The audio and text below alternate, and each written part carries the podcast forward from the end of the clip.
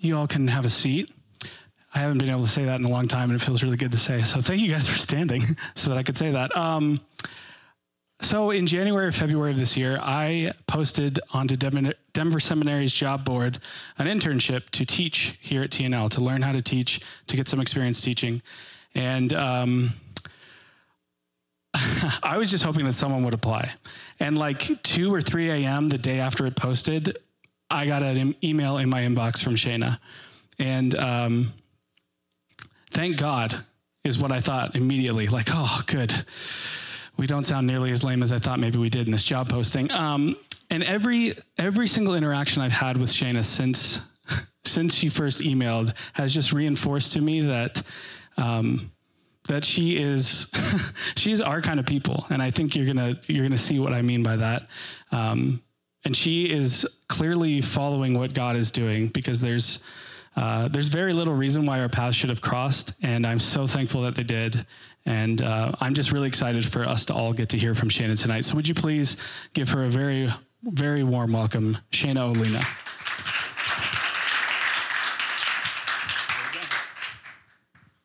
Hello, everybody. I know that we just prayed maybe like a minute ago, but if you don't mind, I need a little bit of prayer. So we're going to pray again. Dear God, thank you so much for today. Thank you for everybody who's here in this room, online, who will watch this recording later. Please just help whatever words come out of my mouth become the words that you want to share.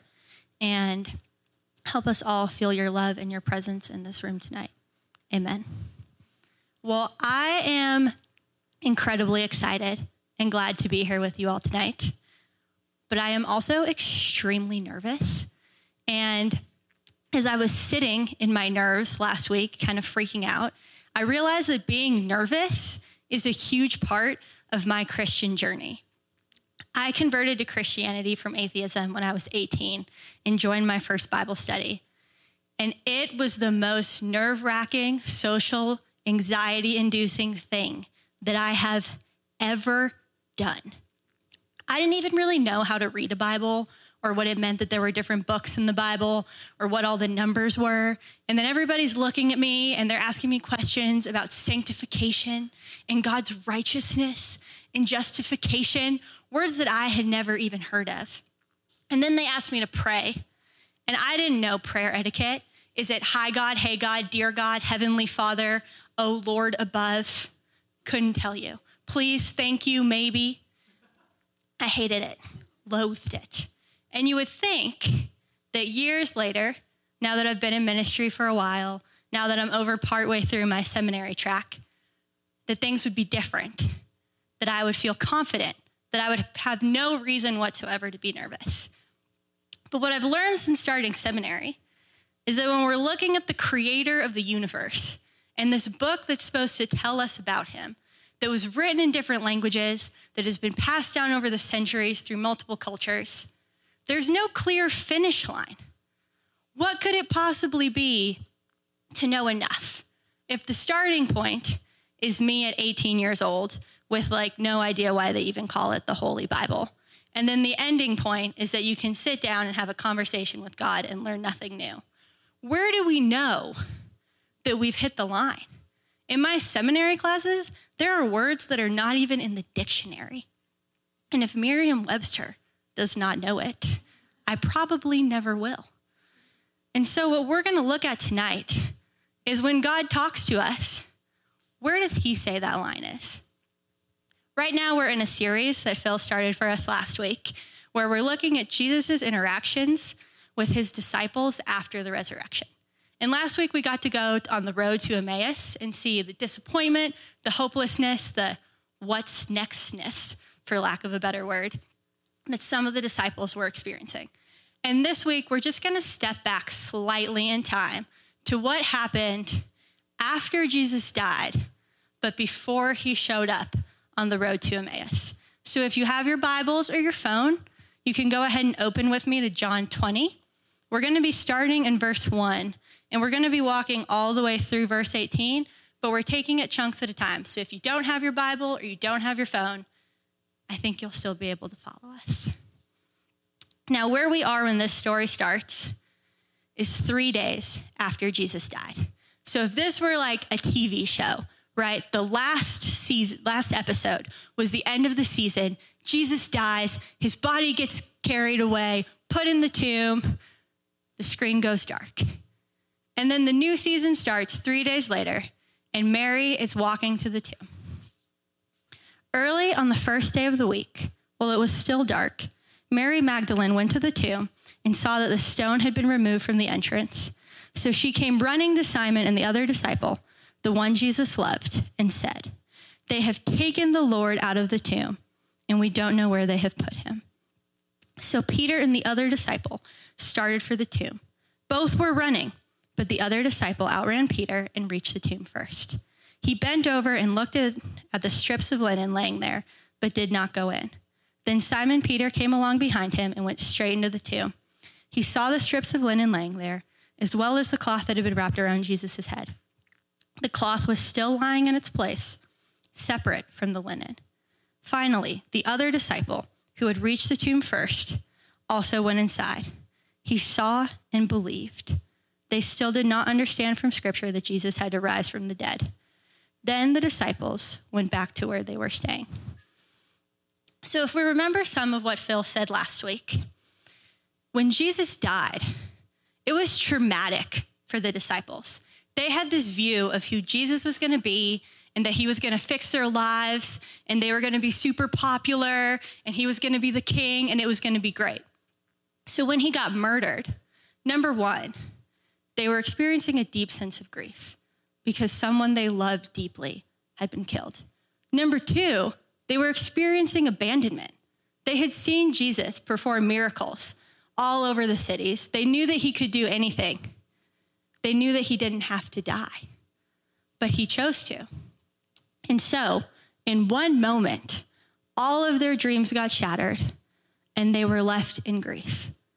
And as we talked about last week, some of them were kind of freaking out, which is perfectly understandable. Yet Mary, in the midst of all that pain and all that grief, came to the tomb to grieve her friend. And when she gets there, she sees that the tomb is open and she automatically assumes grave robbers, which actually, grave robbers were sadly really common back in that time. So it wasn't a weird assumption at all. So she calls her friends. They come in. They're like, oh, yeah, the body's not there, and leave. And these guys have their own cool story and something that we can learn from them in this scene. But we're going to save that for another day, and we're just going to look at Mary. And it also mentions these cloths. All we need to know about those cloths is that they were really expensive fabrics doused in really expensive oils. And so to us, they're a little suspenseful hint from the author that this wasn't a grave robbery. Because if it was, any robber absolutely would have taken those cloths.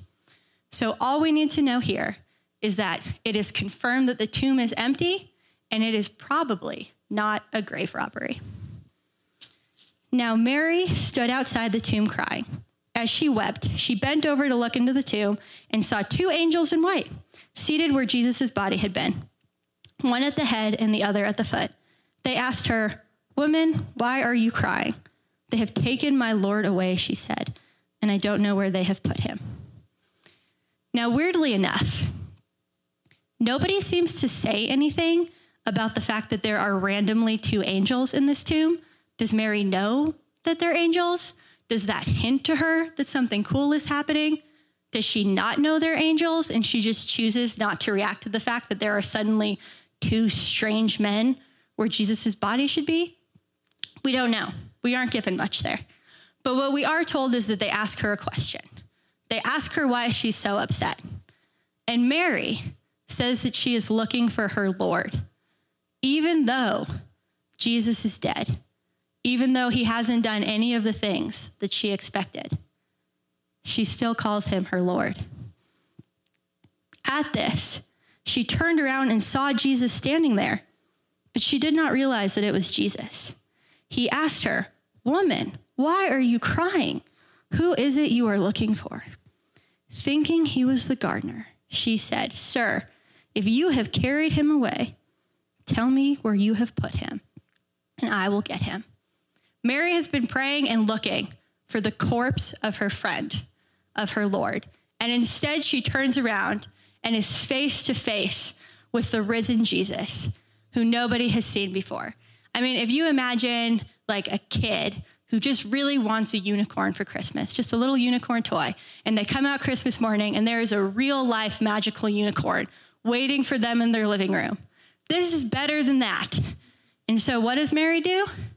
She calls Jesus a thief. She thinks he's the gardener, and she's like, oh, this must be the person who took away my friend's body. It can't possibly have been the two random men who were literally in his tomb. It's got to be this guy. Oops. Jesus said to her, Mary. She turned towards him and cried out in Aramaic, Rabboni, which means teacher. Now, if this were a show, this would be the perfect end of the episode right here. Mary thinks that Jesus is a thief, and he's like, Mary, it's me. And she's like, oh my gosh, Jesus is alive. Close curtain, end of scene. But luckily for us, we're not really going to have any suspense because the story keeps going. Jesus said, Do not hold on to me, for I have not yet ascended to the Father. Go instead to my brothers and tell them, I am ascending to my Father and your Father, to my God and your God. Mary Magdalene went to the disciples with the news I have seen the Lord. And she told them that he had said these things to her.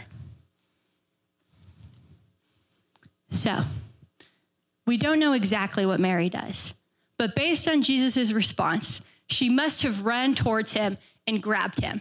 Which, if you think somebody is dead and then all of a sudden they're standing alive in front of you, that to me feels like a pretty valid reaction.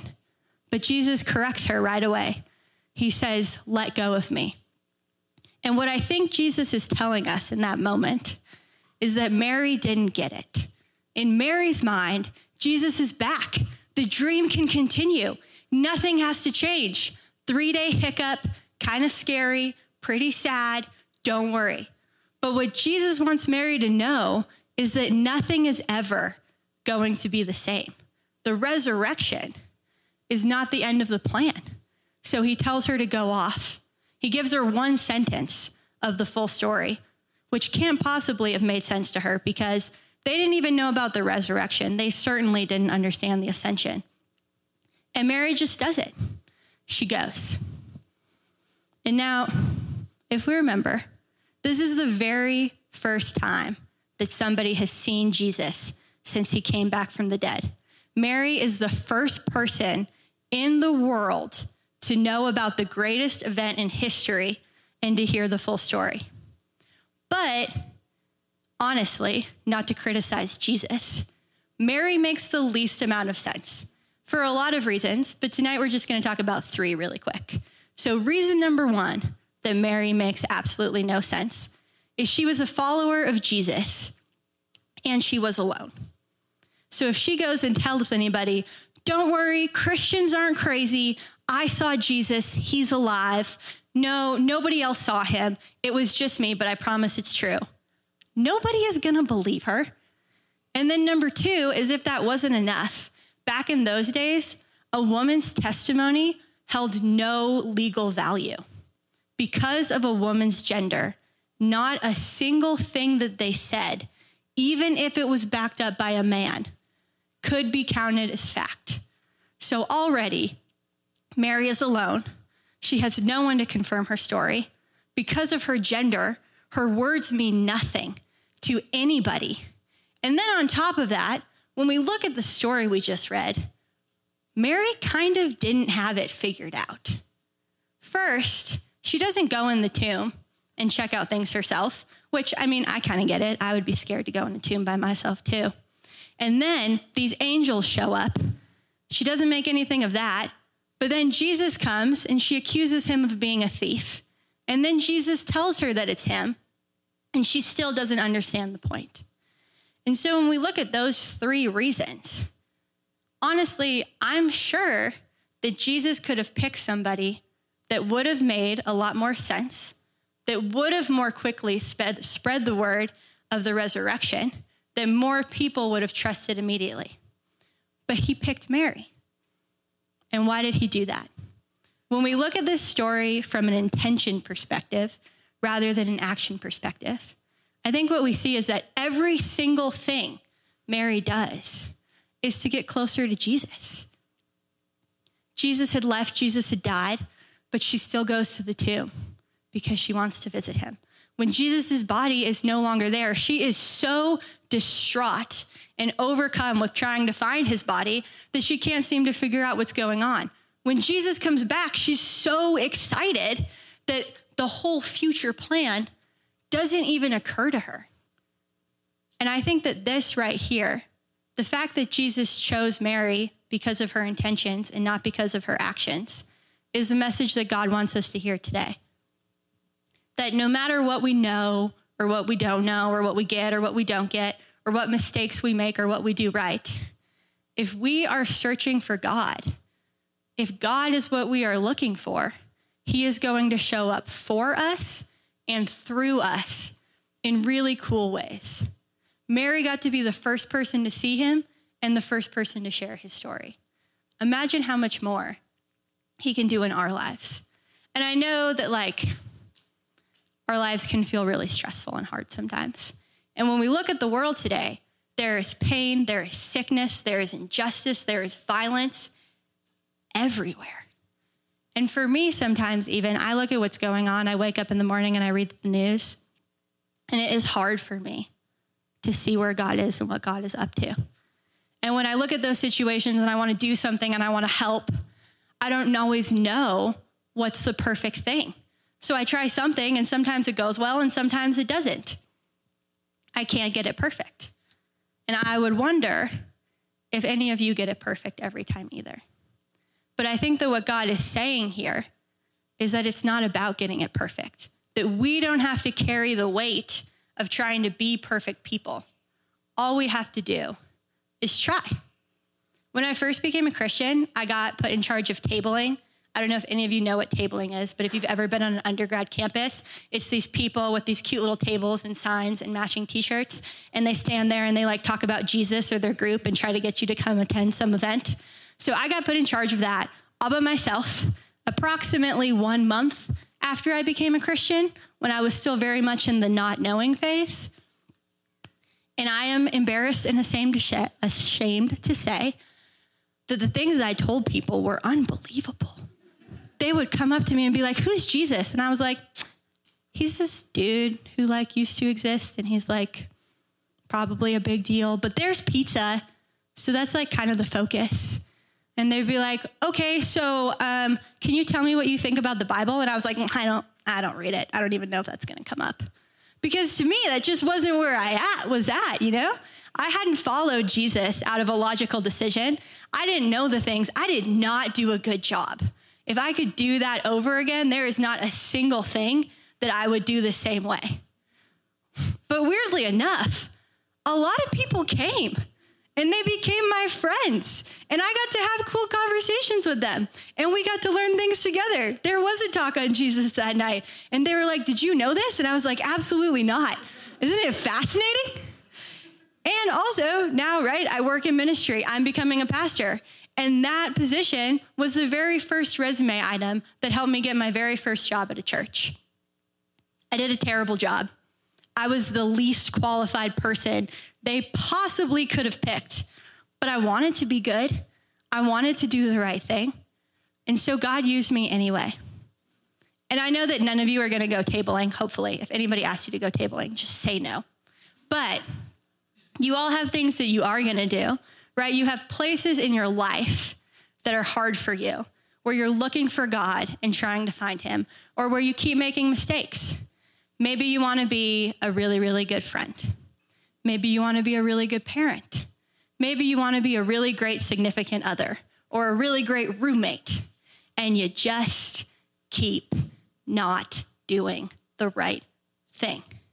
Or maybe you're in circles where being a Christian is not the most popular thing work, family, friendship, school.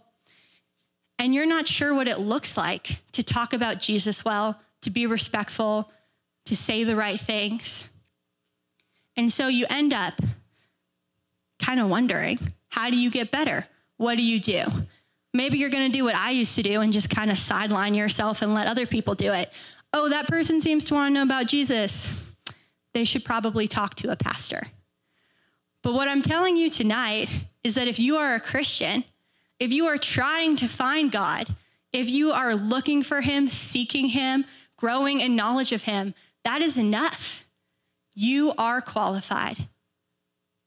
You could get up here and you could do this. You have every right. You can lead a Bible study. You can pray for people. You can speak words of truth over people. And if you mess up, that's okay, because so did Mary, and things turned out pretty well for her.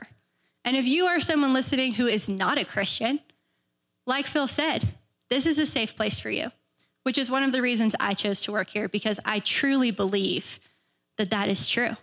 And so if that is you, and you are not really looking for God yet, because there is something about this Jesus thing that just isn't quite sitting right with you yet. I would encourage you to ask somebody a question. If you know somebody who is following Jesus, whose life is constantly pointing back to God, whether or not you agree with it, that is somebody who can answer one of your questions.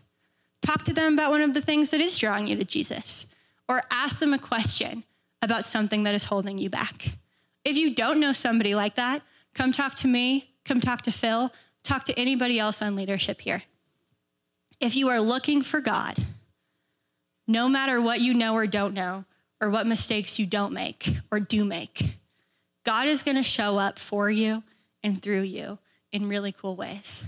And whether that is a journey that you are already way down the road and have seen the coolest things from God ever, we would love to hear about this. If you are way back here where I was, about 18 years old, and you just don't even know if God is real or what that looks like or who Jesus is or if you ever want to read the Bible, we would love to be with you in that too. So if you don't mind, we are going to pray, and then I believe Phil is going to come back up here.